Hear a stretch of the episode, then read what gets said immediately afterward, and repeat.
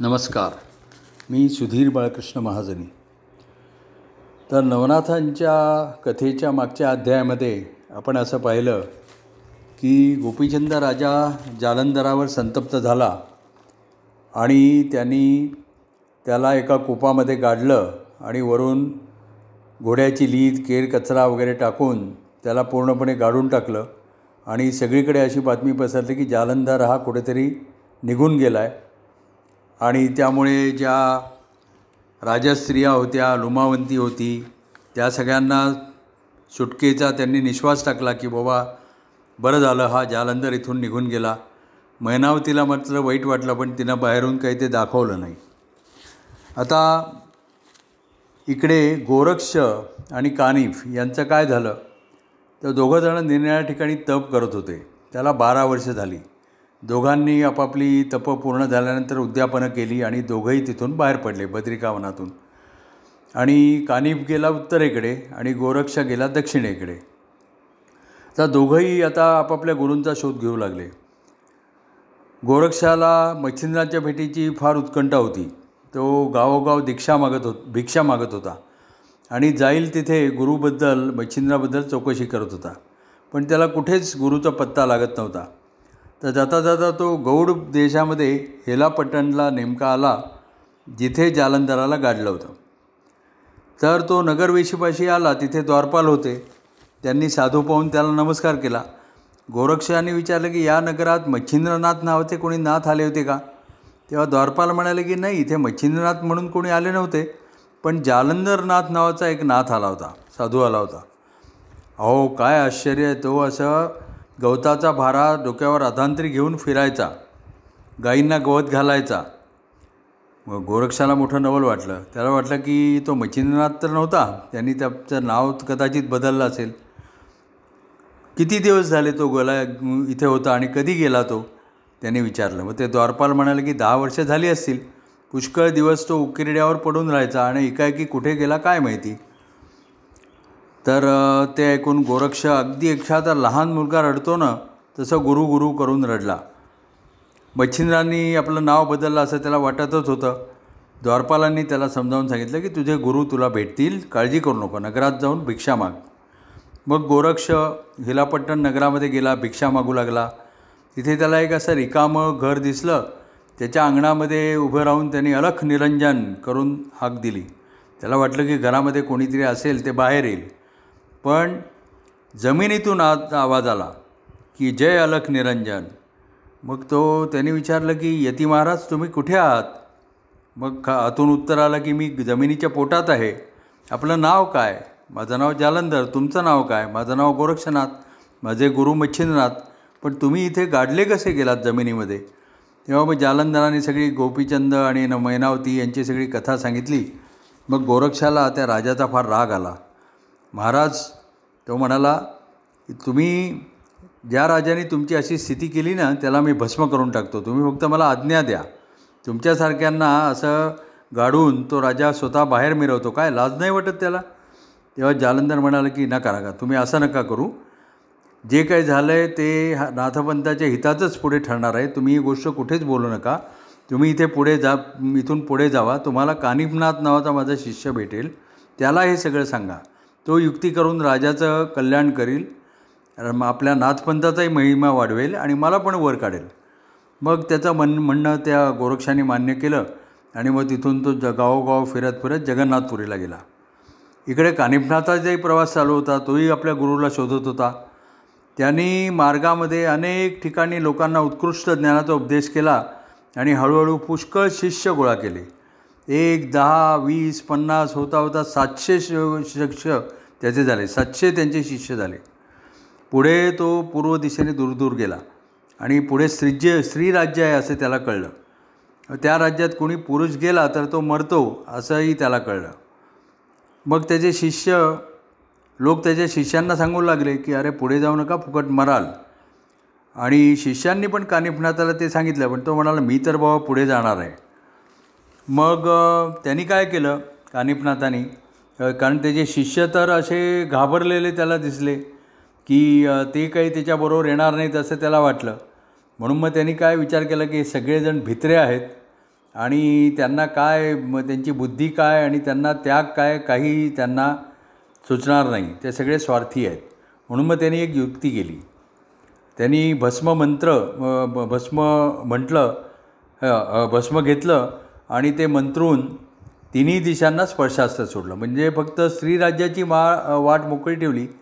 बाकी मागचा मार्ग आणि बाजूचे दोन दोन मार्ग त्यांनी बंद करून टाकले.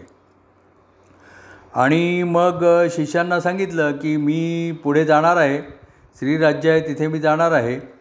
तिथे पुरुष सगळे मा मारुतीच्या भुभुक्कारांनी मरतात पण मी न भिता माझ्या गुरुवर श्रद्धा ठेवून जाणार आहे. आता तुम्हाला यायचं असेल तर माझ्याकडे या माझ्याबरोबर या. आणि ज्यांना भीती वाटत असेल आपल्या जीवाची त्यांनी कुशाल वाटेल तिकडे जावं. मी सगळी तिकडची तीर्थक्षेत्र पाहून मी परत येणार आहे. तेव्हा बोला माझ्या जो माझ्याबरोबर यायचं असेल तर माझ्याबरोबर या. बाकीच्यांच्या वाटा मोकळ्या आहेत. तेव्हा मग शिष्य आपापसात विचार करायला आले अरे बरं झालं आपल्याला आधी कळलेलं की इथे श्रीराज्यात पुरुष मरतो. कोण उगाच फुकट विषाची परीक्षा घेईल? म्हणून बाकीचे शिष्य एक एक काढता पाय घ्यायला लागले. केवळ सात शिष्य सातशेपैकी केवळ सात शिष्य ग कानिफाबरोबर जायला तयार झाले. बाकीचे सहाशे त्र्याण्णव शिष्य ते इकडे तिकडे मागे उजव्या बाजूला डाव्या बाजूला सगळीकडे जायला लागले. पण काय झालं? त्यांना स्पर्शास्त्राचा प्रभाव त्यांच्यावर आला आणि ते जमिनीला चिकटून राहिले. त्यांना काय हलताच येणार आपले पाय चिकटले म्हणून ते ओणवे होऊन हाताने पाय काढायला लागले हलवायला लागले. तर हातही चिकटून बसले. मग त्यामुळे ते उणवेच राहिले. मग हा कानिफानी आपल्या सात शिष्यांना सांगितलं की जे मागे वळले आहेत ना भिंतीला चिकटले आहेत जमिनीला चिकटले आहेत त्यांच्या पाठीवर तुम्ही मोठे मोठे पाषाण ठेवा आणि तुम्ही चिकटू नये म्हणून तुम्हाला विभक्त असल्याचं भस्म लावतो. आणि मग ते सात जणं त्यांनी अशा ते शिष्यांच्या पाठीवर मोठे मोठे दगड ठेवले.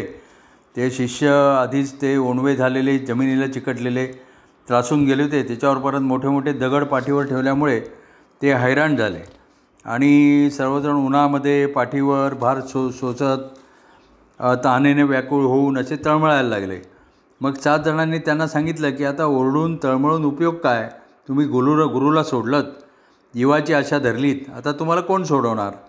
गुरु आणि आम्ही श्रीराज्यातून सुटून आलोच तर गुरुच काय करायचे तुम्हाला ठरवतील. आम्ही आता जातो. मग ते शिष्य बिचारे काकुळतील आले थांबा थांबा आम्हाला सोडवा गुरुला सांगा आम्हाला सोडवा म्हणून आम्ही आता कधीही गुरुला सोडणार नाही. आणि मग ते शात शिष्य म्हणाले ठीक आहे आम्ही गुरुनाथांना सांगतो. मग त्यांनी कानिपनाथांना सांगितलं की असं असं ते म्हणत आहेत मग त्यांच्यावर तुम्ही दया करा ते सुटले तर धावत येऊन पाया पडतील पण आता मागे फिरणार नाहीत.